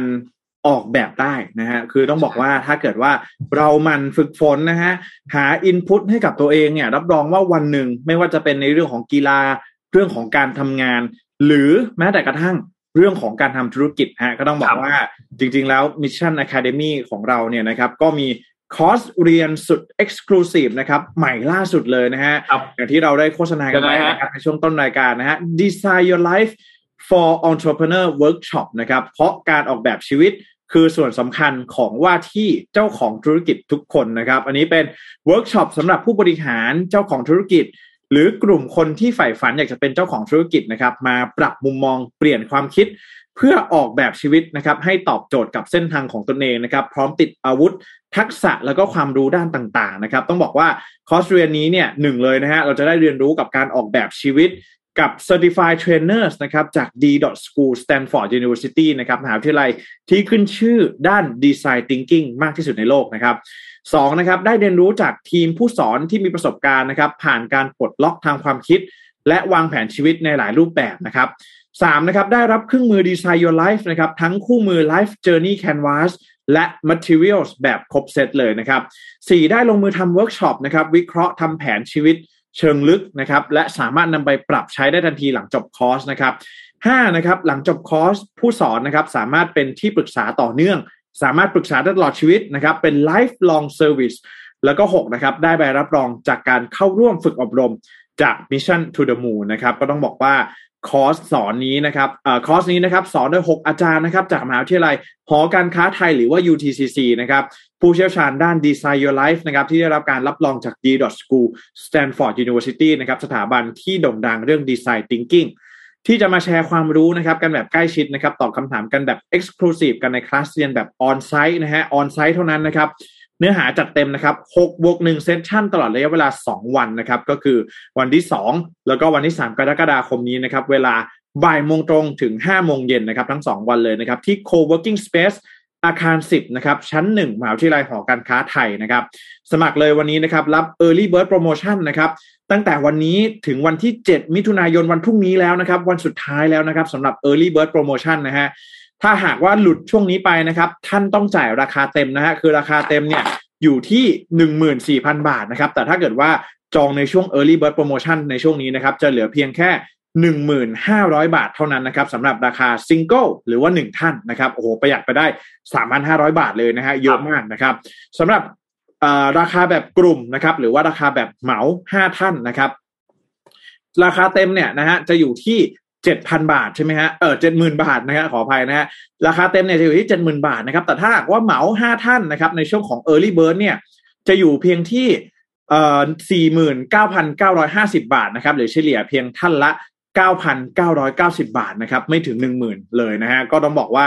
ราคาในช่วง Early Bird Promotion เนี่ยคุ้มค่ามากๆนะครับ บอกว่าตอนนี้เนี่ยเหลือที่ว่างไม่ถึงครึ่งแล้วนะครับ ท่านใดที่ยังไม่ได้สมัครเนี่ย ช้าไม่ได้แล้วนะครับ ผู้ที่สนใจก็สามารถคลิกลิงก์ที่สมมูลเนี่ยปักรายละเอียดไว้ได้เลยนะครับ ยังไงก็เข้ามานะครับ ปรับมุมมองเปลี่ยนความคิดนะครับ เพื่อออกแบบชีวิตให้ตอบโจทย์กับเส้นทางของตนเอง พร้อมติดอาวุธทักษะนะครับ ที่สำคัญของว่าที่เจ้าของธุรกิจทุกคนกันนะครับ ก็อย่าลืมมาสมัครนะครับ Cost Design Your Life for Entrepreneur Workshop นะครับ กันเยอะๆนะครับ ก็จากคอร์สดีๆ จาก Mission Academy ของเรานั่นเองนะครับโอ้โห ต้องรีบเลยนะฮะวันพรุ่งนี้แล้วนะครับ ใครที่จะผ่านนะครับทางด้านขององค์กรมานะ จะขอบอสขอเจ้านายมาเรียนนะครับ โอ้รีบเลยนะฮะต้องบอกว่าช่วงนี้เนี่ยประหยัดได้เยอะจริง ๆ นะครับสำหรับราคาใน Early Bird นะครับผมค่ะแหมมีเนียนกริบมีคนแซวนะนะคะเนียนกริบเดี๋ยวเดี๋ยวนี้เป็นคลินี้ปเนียนมากเลยนะคะแจ็คเรียนรู้มาจากพี่เอ็มนะ โอเคค่ะเออก็ไหนๆจะดีไซน์ your life แล้วนะคะ มีหลาย ๆ คนนะคะ ก็คือออกแบบชีวิตเนาะ แล้วก็ออกแบบเรื่องครอบครัว วางแผนครับครอบครัวใช่ไหมคะ แล้วก็อย่างที่ทุกท่านทราบกันดี ว่าเดี๋ยวเนี้ยไม่ค่อยอยากจะมีลูกกันแล้วใช่ไหมคะอืมทีนี้ก็เลยมีมี solution ขึ้นมาค่ะ ว่าถ้าสมมติว่าอยากมีลูกแต่ก็ไม่อยากมีลูก เอ๊ะตกลงยังไงนะคะ มีลูกดิจิตอลดีไหมอ่าคือเบื่อวันไหนก็ยกเลิกอ่า เหมือนอะไรคะ เหมือนธรรมกอตจิธรรมกอตอ่าอ่าแคทริโอนาแคมเบลนะคะ นักเขียนชั้นนำด้านเทคโนโลยีปัญญาประดิษฐ์ AI ของอังกฤษ ได้ตีพิมพ์บทความเรื่อง AI by Design a plan for living with artificial intelligence ปัญญาประดิษฐ์โดยการออกแบบแผนการใช้ชีวิตร่วมกับปัญญาประดิษฐ์นะคะ เธอเชื่อว่าในอีก 50 ปีข้างหน้า มนุษย์จะใช้ชีวิตอยู่ใน Metaverse เป็นเรื่องปกติ รวมถึงการมีโลกใน มีลูกในโลก Metaverse ด้วยนะคะ เนื่องจากว่ามีความกังวลด้านสิ่งแวดล้อมประชากรที่มากเกินไป ค่าใช้จ่ายในการเลี้ยงดูบุตรที่สูงขึ้นเรื่อยๆ ลูกดิจิตอลเนี่ย จะมีหน้าตาเหมือนกับเจ้าของค่ะก็แน่แหละนะคะ คือลูกดิจิตอลเนี่ครับจะทำให้หน้าตาเป็นยังไงก็ได้ถูกต้องไหมคะ สามารถเล่นแล้วก็กอดได้ โดยเด็กจะมีความสามารถในการตอบสนองต่ออารมณ์ มีพัฒนาการตั้งแต่พูด วัยแบเบาะเติบโตไปเรื่อยๆ เจ้าของเนี่ยยังสามารถเลือกได้ด้วยว่าให้ลูกดิจิตอลตัวเอง เติบโตเร็วแค่ไหนโอ้โหกดปุ่มแล้วโตเลยเป็นผู้ใหญ่เลยก็ได้นะคะ แนวคิดเนี้ยมันก็คล้ายกับทามาก็อตจิที่เคยฮิตมากแต่ว่าต่างกันตรงที่ลูกดิจิตอลในโลกเสมือนเนี่ยอาจจะต้องใช้อินเทอร์เน็ตในการเข้าถึง ในขณะที่ทามาก็อตจิไม่ต้องใช้อินเทอร์เน็ตก็ได้นะ เธอเชื่อว่าในยุคนั้นการพัฒนาอุปกรณ์จะทำให้ผู้คนสามารถดื่มด่ำโลกเสมือนได้มากขึ้น คือไอ้ที่บอกว่าอุ้มได้อะไรเงี้ยคือ ปัจจุบันเนี้ยโลกเสมือนส่วนใหญ่แล้วมันก็จะยังแค่ได้ยินเสียงเห็นภาพใช่ไหมคะแล้วก็มีอุปกรณ์ต่างๆ มากมายเลยทำให้แบบรู้สึกว่าแบบเฮ้ยมีแมลงเกาะปากได้ หรือว่าเราจับมือกับคนอีกฝั่งหนึ่งได้เนี่ย ในอนาคตเนี่ยถุงมือไฮเทคก็จะสามารถตอบสนองต่อการสัมผัสเพื่อจำลองความรู้สึกทางกายภาพได้ แล้วคนก็จะยอมรับการมีลูกในโลกเสมือนมากขึ้น ลูกดิจิตอลเนี่ยจะใช้งบประมาณน้อยกว่า แล้วก็เป็นมิตรต่อสิ่งแวดล้อมมากกว่า ช่วยแก้ปัญหาประชากรล้นโลก แต่ไม่แก้ปัญหา aging society นะคะแล้วถ้าเบื่อลูกขึ้นมาเนี่ยก็สามารถที่จะยกเลิกสมาชิกได้ค่ะ แปลว่าถ้าไม่ถูกใจแล้วลูกดื้อมากนะคะ ก็หลบได้เหมือนกัน เธอย้ำว่าอย่าพลาดการพัฒนานี้ถ้ามันเกิดขึ้นจริง มันจะเป็นเกม changing ทางเทคโนโลยีเลยนะคะ ถ้าสมมติว่าจัดการอย่างถูกต้องก็จะช่วยแก้ปัญหาเร่งด่วนบางประการในปัจจุบันได้ แต่ว่าไม่แน่ใจเหมือนกันค่ะว่าท่านผู้ฟังมีความคิดเห็นกันว่ายังไง นนกับแจ็คมีความคิดเห็นว่ายังไงคะถ้าสมมติว่าเราเลี้ยงลูกดิจิตอลได้จริงเนี่ยมันจะเกิดปัญหาอะไรขึ้นไหมคะจริง ๆ อยากลองนะ นนท์อยากคิดว่าอืมยังไงอดียากอะลองว่าตัวเองเลี้ยงลูกจะเป็นยังไงอะอ่าเออเออเออมันอาจจะได้ประสบการณ์ได้ประสบการณ์ใช่อีกแบบหนึ่งเนอะคือก่อนหน้าเนี้ยน้องเคยเห็นหลาย ๆ คนที่เป็นที่เป็นคู่รักเนี่ย พอถึงช่วงอายุหนึ่งที่คิดว่าอยากจะมีลูกอะเขาจะเลี้ยงสัตว์เลี้ยงก่อน อาจจะเลี้ยงหมาอืมอืมหรือเลี้ยงแมวทดสอบเพื่อเพื่อทดสอบคือเหมือนว่าทดสอบความรับผิดชอบของตัวเองว่า ถ้าเราต้องจะใช้คำว่าอะไรอะต้องรับผิดชอบชีวิตเพิ่มขึ้นมาอีกหนึ่งชีวิตเนี่ย เราสามารถทำได้ไหมไลฟ์สไตล์เราเปลี่ยนมากน้อยแค่ไหนแล้วต้องมีคนมาดู เราต้องดูแลคนคนหนึ่งในที่นี้คือต้องดูแลสัตว์เนี่ย มันมันกระทบกับชีวิตเรามากน้อยแค่ไหน แล้วเป็นแบบที่เราคิดไว้ก่อนหน้านั้นหรือเปล่าอืมก็อาจจะพอเป็นตัวอย่างได้ อาจจะพอเห็นเห็นสเต็ปว่าอ๋อ มันน่าจะต้องประมาณแบบนี้แบบนี้แบบนี้ แต่มันก็ไม่เหมือนกับการเลี้ยงลูกจริงๆอยู่ดี อันนี้ก็อาจจะเป็นหนึ่งทางเลือกเป็นหนึ่งทางเลือกสำหรับพ่อแม่ที่อยากที่จะลองเลี้ยงลูกอะ อยากลองดูอะถ้าเลี้ยงลูกจริง ๆ จะเป็นยังไงอะไรอย่างเงี้ยกับอีกอันหนึ่งคือพอพอสามารถที่จะเลิกได้ตลอดเวลาเนี่ยนะว่ามันก็เป็นทั้งข้อดีและข้อเสียในตัวมันเองด้วยเหมือนกัน ข้อดีก็แน่นอนอย่างที่บอกเรื่องเรื่องของการได้ลองได้ทดลองดูว่าชอบหรือไม่ชอบเนาะอืมแล้วมันจะเข้ากับไลฟ์สไตล์เราไหมเนี่ย กับอีกข้อเสียเนี่ยก็กลัวว่าถ้าสมมติว่าคุณมีลูกจริง ๆ เนี่ย คุณจะไปทิ้งลูกแบบนี้ไม่ได้นะอะไรอย่างเงี้ยมันก็เป็นอีกหนึ่งข้อเสียแต่ว่าอะเอาละก็ก็เป็นอีกทางเลือกหนึ่งที่ค่อนข้างน่าสนใจนะครับครับอะ พูดถึง Metaverse นะฮะ วันพรุ่งนี้นะครับ เที่ยงตรงตามเวลาบ้านเรานะฮะ งาน WWDC นะครับ 2022 เนาะพรุ่งนี้เหรอเรียกว่า ไม่ใช่คืนนี้เหรอพี่แจ็คแป๊บนึงนะเอ่อเที่ยงเที่ยงคืนวันนี้โอเคเที่ยงคืนวันนี้เที่ยงคืนวันนี้เที่ยงคืนวันขนี้ออภัยนะฮะเที่ยงคืนวันนี้นะครับ ดูเวลาผิดนะฮะก็ต้องบอกว่า เอ่อจะมีขึ้นนะครับ ก็ถ่ายทอดสดเหมือนเดิมเนาะช่วงนี้ครับนะครับสถานการณ์โควิด -19 ก็ Apple เองก็ได้มีการเปลี่ยนนะครับ การนำเสนอ Product ใหม่ ๆ นะครับ ผ่านเป็นการถ่ายทอดสดนะฮะการไลฟ์สดผ่านช่องทางต่างๆ นะครับไม่ว่าจะเป็น YouTube Facebook ต่างๆเนาะสื่อโซเชียลมีเดียนะครับอะมาคาดการณ์กันดีกว่านะครับ ว่าสื่อต่างประเทศเนี่ยเขาคาดการณ์ว่าเราจะเจอกับอะไรบ้างนะครับบ้างพอดีว่าปกติท่านงานนี้อะมันเป็นงานซอฟต์แวร์อย่างเดียวเนาะ อ่าใช่เขาจะเปิดตัวใช่แค่ซอฟต์แวร์อย่างเดียว เช่น iPad OS Mac OS ต่างอืมๆว่าไงครับ ก็จะมีฮาร์ดแวร์บางตัวเนาะอย่างเช่น อย่างแรกเนี่ยเขาก็มีการคาดการณ์ว่าอันอันเนี้ยรู้สึกว่าเป็นอะไรอะไรหลาย ๆ คนที่หลาย ๆ คนรอคอยเนาะพอมันมีข่าว Metaverse มานะครับ ก็คือ Apple AR VR software แล้วก็ headset อ่า VR แว่น VR ของ Apple นะฮะ อันนี้สื่อต่างประเทศก็มองว่าจะมาไหมนะฮะ เพราะว่า เรื่องของกระแส Metaverse ต่างๆเนี่ยนะครับ แล้วก็มีก่อนหน้านี้เนี่ยก็มีรายงานว่า Apple เองก็อยู่ในช่วงของการกำลังพัฒนานะครับซอฟต์แวร์ที่เกี่ยวข้องกับ AR แล้วก็ VR headset ด้วยนะครับ แว่น VR ของ Apple จะมาไหมนะครับ วันนี้เที่ยงคืนนะครับครับต่อมานะครับก็คือ iOS 16 นั่นเองนะครับ ปัจจุบันนี้จะมาแน่แหละอ่า iOS 15 กันอยู่ใช่ไหมปัจจุบันนี้ก็ในคืนนี้นะครับ น่าจะมีการประกาศนะ iOS 16 นะครับ ว่าจะมีฟีเจอร์อะไรบ้างนะครับ อย่างเช่นฟีเจอร์การบนหน้า lock screen จะมีอะไรบ้างนะครับ widget ใหม่ๆนะครับก็อาจจะมีการประกาศมาในในในช่วงนี้นะครับ แล้วก็แน่นอนว่าไม่แน่ใจเหมือนกันนะครับว่า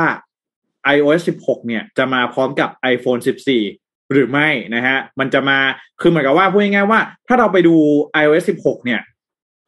มันจะมีบางฟังก์ชันที่แบบว่า เอ้ย อันนี้ฟังก์ชันนี้ไม่เคยมีมาก่อนหรือเปล่าอ่าแบบนี้ใช่ไหม ใช่ไหมแบบว่าเอ้ยมันจะต้องไปมีใน iPhone 14 หรือเปล่าอะไรแบบนี้นะครับ อันนี้ก็เป็นอะไรที่น่าจับตามอง แล้วก็ iPad OS 16 นะครับ เช่นเดียวกันนะฮะก็จะมีการประกาศเปิดตัวนะครับ อีกอย่างหนึ่งเลยก็คือเรื่องของแบตเตอรี่ไลฟ์นะครับของ Apple Watch นะครับก็คือเป็น Apple Watch รุ่นที่เป็น Watch OS เนาะ Watch OS 9 นะครับ ที่จะทำให้แบตเตอรี่มันมีความมีประสิทธิภาพมากขึ้นนะครับ ใช้ได้นานขึ้น สามารถส่งนะครับ แมสเซจได้มากขึ้นอะไรแบบนี้นะครับ ต่อมาเลยล่าสุดนะครับ สุดท้ายก็คือเรื่องของ MacBook Air ชิป M2 นะฮะ อันนี้หลายคนน่าจะจับตามองนะ ใครที่กำลังหาแล็ปท็อปใช้ทำงานนะครับของ Apple เนี่ยก็ต้องรอดูเลย เพราะว่า MacBook M1 เนี่ยมันก็หนึ่งปีแล้วใช่ไหมโอ้โหรีวิวปีกว่าด้วยเออ ปีกว่าแล้วนะครับออกมามากมายแล้วนะครับ ก็หลาย ๆ คน น่าจะกำลังหานะยกย้ายงานกำลังจะไปเรียนออนไลน์ onsite ต่างๆนะครับ อันนี้จับตาดูเลยนะครับ Apple นะครับ MacBook Air M2 นะครับ จะมีการเปิดตัวใน WWDC ครั้งนี้หรือไม่นะครับนะประมาณนี้อันนี้ที่มีการคาดการไว้นะครับ ครับกระเป๋าตังค์สั่นเลยนะคะแฟนบอยรอรอรอดูกันก่อนฮะ คืนนี้อะไรจะมาบ้างนะครับ ครับอะ สุดท้ายครับนนปิดท้ายครับ ข่าวกองสลากอันนี้หนึ่งครับ กองสลากเนี่ยจำได้ไหมครับ หลังจากที่วันที่สองมิถุนายนเนี่ยเขาเปิดให้จำหน่ายตัวสลากดิจิตอลผ่านแอปพลิเคชันเป่าตังค์นะครับ ซึ่งซึ่งผลตอบรับก็ดูดีมาก เพราะว่ายอดขายเนี่ยก็ดีขึ้นอย่างชัดเจน คือมันไม่ใช่บอกว่าดีขึ้นชัดเจนไม่ได้หรอกคือจะบอก เพราะมันก็เป็นช่องทางที่เปิดขึ้นครั้งแรกนะครับ แล้วก็ผลตอบรับค่อนข้างดี มีคนซื้อสลากไปเนี่ยสองจุดสี่ล้านใบ นะครับ ก็ไปจับเขาแล้วก็ทำขายซะเองงี้ป่ะ อ่าอ่าอ่าใช่ใช่ใช่คือคือคือการที่ซื้อผ่านช่องทางอันนี้เนี่ย มันชัวร์อย่างหนึ่งคือ ครับแปดสิบาทแน่นอน อืมแปดสิบาทแน่นอนแปดสิบาทแน่นอนอ่าเป็นข้อดีค่ะร้อยเปอร์เซ็นไม่มีทางที่จะมากกว่าแปดสิบาท หรือต่ำกว่าแปดสิบาทแปดสิบาทแน่นอนนะครับ ยอดขายเนี่ย วันเดียวเนี่ย รู้สึกว่าจะขายไปสองจุดสี่ล้านใบ นะครับแล้วก็ล่าสุดเนี่ยเมื่อวานนี้ทางด้านโฆษกรัฐบาลเองก็บอกว่าสามวันไอตัวสลากดิจิตอลแปดสิบาทเนี่ยยอดจำหน่ายสี่จุดสี่ล้านใบนะครับซื้อมาระยะเวลาสามวันนะ มันเบลอเหมือนเหมือนมันจะเบลอนิดนึงพี่แจ๊คไม่ได้ฮะ ไม่รู้ไม่เป็นไรฮะแต่ว่าซื้อซื้อแล้วลองแล้วคืออยากลองไม่ไม่ได้ไม่ได้ว่าเล่นหวยปกตินะ คืออยากลองว่าเอ๊ะซื้อผ่านแอปเป่าตังค์มันเป็นยังไงนะฮะก็สะดวกสบายมากมากนะซึ่งซึ่งซึ่งก็เป็นอีกหนึ่งทางเลือกที่ ค่อนข้างดีแล้วก็ควบคุมราคาได้แน่นอน เพราะว่าไอ้ 4.4 ล้านใบที่มีคนซื้อไปเนี่ย มีผู้ซื้อเนี่ยอยู่ที่ประมาณ 1 ล้านคนพูดง่ายๆก็คือ 1 คนซื้อประมาณ 4 ใบเกือบเกือบ4ใบครึ่งอะครับประมาณนั้นประมาณนั้นนะครับ ก็เป็นโปรเจกต์อันหนึ่งที่ค่อนข้างน่าสนใจ แล้วก็พลเอกประยุทธ์จันทร์โอชาเองก็บอกว่าติดตามความคืบหน้าของโครงการสลากดิจิตอลอย่างต่อเนื่อง แล้วก็รู้สึกพอใจที่ประชาชนให้การตอบรับเป็นอย่างดี นะครับแล้วก็น่าจะเป็นโครงการที่สามารถเข้ามาแก้ไขปัญหาการขายสลากเกินราคา 80 บาทได้อย่างเป็นรูปธรรม แล้วก็เตือนพี่น้องประชาชนมาว่าอย่าซื้อจนเกินกำลังนะครับอืมให้ให้ดูกำลังของตัวเองด้วยนะครับ จะเสี่ยงโชคเสี่ยงอะไรก็ก็ดูกำลังของตัวเองด้วยไม่มันไม่ใช่การลงทุนนะครับอันนี้การลงการลงทุนในหวยไม่มีนะฮะไม่มีเป็นเป็นคนละเรื่องกันนะครับ ก็อะนั่นแหละ รอติดตามกันดูนะครับข้อดีส่วนเรื่องของการอย่างหนึ่ง ครับครับคก็รับดีพี่อย่างหนึ่งคือไม่หาย หมายถึงว่าอืมแล้วก็เสร็จแล้วก็คือไม่โดนคนอื่นเคลมได้ว่า จริงๆแล้วเป็นสลากสลากของเขาอ่าหรือว่าของเก็บมาแน่นอนได้อะไรอย่างเงี้ย ที่บอกว่ามันจะดราม่ากันบ่อยๆ เยอะๆว่าแบบตกลงเป็นสลากของใครแล้วในที่สุดก็ไม่รู้ว่า สรุปว่าได้ได้คือหรือเปล่าหรือว่าพูฟได้จริงหรือเปล่าเป็นของใครอะค่ะ อันนี้คือแบบว่าเอ้าก็อยู่ในเป๋าตังค์ฉันมันก็เป็นของฉันสิ ใช่ แล้วก็ทางด้านคณะกรรมการเองเนี่ยในอนาคตเขาก็จะพิจารณาให้สอดคล้องกับสถานการณ์ด้วย ว่าเอาโอเคเอาละเนี่ยเปิดขายมาสามวันแล้วยอดขายก็ค่อนข้างดี ต้องมารอดูกันว่าดีมากขึ้นเรื่อยๆไหมประชาชนให้การตอบรับดีมากขึ้นเรื่อยๆไหมก็อาจจะมีการพิจารณาการเพิ่มตัวสลากที่เข้ามาขายในแพลตฟอร์มให้มากยิ่งขึ้นมากขึ้นมากขึ้นด้วยหรือเปล่านะครับ แล้วก็อาจจะพิจารณาเรื่องของค่าธรรมเนียมต่างๆ ให้สอดคล้องกับปริมาณการใช้งาน นะครับ รวมถึงเรื่องของความเหมาะสมความอะไรต่างๆ ให้มันเข้ารูปอืมเข้าที่เข้าทางมากขึ้นครับนะครับแล้วว่าเป็นทางเลือกที่ดีนะ ในในในในเรื่องของการขายสลากเนี่ย แล้วก็อันแน่นอนแหละมันทำรายได้ให้รัฐค่อนข้างเยอะอยู่แล้วนะครับ ก็อีกอีกอีกแง่หนึ่งนะ ถ้ามองแผงเองก็อาจจะอยู่ยากขึ้นนะอืมอืมใช่เพราะว่าก็จะอยู่ยากขึ้นเออนะ บางทีเนี่ย คือ มันเลือกเลขได้ด้วย อันเนี้ยประเด็นเห็นไหมเห็นหกช่องที่ใส่ไว้ไหมฮะครับ มันเลือกเลขได้นะครับ แล้วก็ถ้าหากว่าถ้าหากเลขมันมีเนาะก็สามารถซื้อออนไลน์ได้เลย แต่ว่าถ้าเป็นคอหวยจริง ๆ เนี่ยนะฮะที่เขาเขามีเลขเด็ดมีอะไรเงี้ยเขาก็อาจจะต้องยังคงตามหาเหมือนเดิมแหละนะครับ ถ้าหากว่ามันไม่มีตัวเลขในในในระบบของทางเป๋าตังค์นะครับแต่ถือว่าสะดวกสบายมากเนี่ยลองซื้อมาแล้วนะครับ ก็ครับ ถ้าใครใช้คนละครึ่งอยู่แล้ว ใช้เราเที่ยวด้วยกันอยู่แล้วเนี่ยอันนี้ไม่ยากนะฮะสบายสบายเลยนะครับ อืม แล้วก็จริง ๆ จริง ๆ ตัวแอปเป๋าตังค์เนี่ยต่อให้เอ่อไม่ได้จะซื้อสลากไม่ได้ใช้คนละครึ่งอะไรเนี่ย ก็ลองดูเป็นอีกหนึ่งช่องทางของการลงทุนก็ได้นะ เพราะว่าพวกพันธบัตรหรือว่าหุ้นค่ะกู้อะไรเนี่ยก็มาอัขานยนั้นคือการลงทุนใช่ แต่อ่าแต่ว่าลอตเตอรี่ไม่ใช่การลงทุนนะคะ ครับ อันนี้อันนี้การลงทุนหมายถึงว่าเป็นอีกหนึ่งช่องทางเนาะในการที่ พันธบัตรรัฐบาลต่างๆเนี่ยจะมีการเปิดขายในแอปเป๋าตังค์นะฮะก็แทนที่เราจะต้องไปจองที่ธนาคารใช่ไหมก็สามารถซื้อขายผ่านแอปเป๋าตังค์ได้ด้วยเช่นเดียวกันนะครับ ก็ลองดูเอามาใช้งานกันนะครับ ให้เกิดประโยชน์ได้ครับสัปดาห์นี้นี่มีอะไรต้องติดตามกันหลายเรื่องนะครับ WWDC คืนนี้ก็เรื่องหนึ่งนะครับ แล้วก็อีกอันหนึงก็คือเรื่องของอ สมรสเท่าเทียมที่จะเข้าสภาอีกครั้งหนึ่งโอ้สุราก้าวหน้าด้วยให้อย่างอ่านั้นสุราก้าวหน้าด้วย วันที่ครับ9นี้ก็มีเรื่องของประเด็นกัญชานะครับอืมที่จะเป็นการเขาเรียกว่าปลดล็อกเรื่องของการปลูกกัญชากัญชง นะครับครับเพื่อสุขภาพนะครับก็ต้องมีการจดแจ้งผ่านทางเว็บไซต์หรือตัวแอปพลิเคชันด้วยนะครับในวันที่ 9 มิถุนายนนี้ แล้วก็วันนี้ 6.6 ก็ช้อปปิ้งกันอย่างระมัดระวังด้วยนะครับอย่าไม่ยังไม่ต้องเอากันถึงอย่าล้มเกิละนลาตัวยนะคะครับไม่ต้องเอาถึงล้มละลายนะฮะยังมีวันให้ซื้อกันอีกเยอะนะครับเพราะฉะนั้นครับก็เก็บเก็บเงินกันไว้ซื้อของที่จำเป็นนะครับอืมเล็งอะไรไว้ก็ดูกันไปนะครับ แต่อะไรที่ไม่ได้เล็งไว้ก็คิดเยอะๆกันนิดนึงนะครับ ก่อนจะซื้อนะครับ จะได้ใช้เงินกันอย่างมีความสุขครับนะครับวันนี้มีอะไรให้ติดตาม สัปดาห์นี้มีอะไรให้ติดตามหลายเรื่องนะครับ ก็รอดูกันไปยาวๆในสัปดาห์นี้นะครับ วันนี้ครบถ้วนไหมครับพี่ๆขอบขอบคุณโทษค่ะอ่าวันนี้ขอบคุณทางด้าน SCB นะครับ ผู้สนับสนุนหลักของเราเลยนะครับ ขอบคุณมากๆที่คอยสนับสนุนมาโดยตลอดนะครับ แล้วก็อีกท่านหนึ่งผู้สนับสนุนหลักเหมือนกัน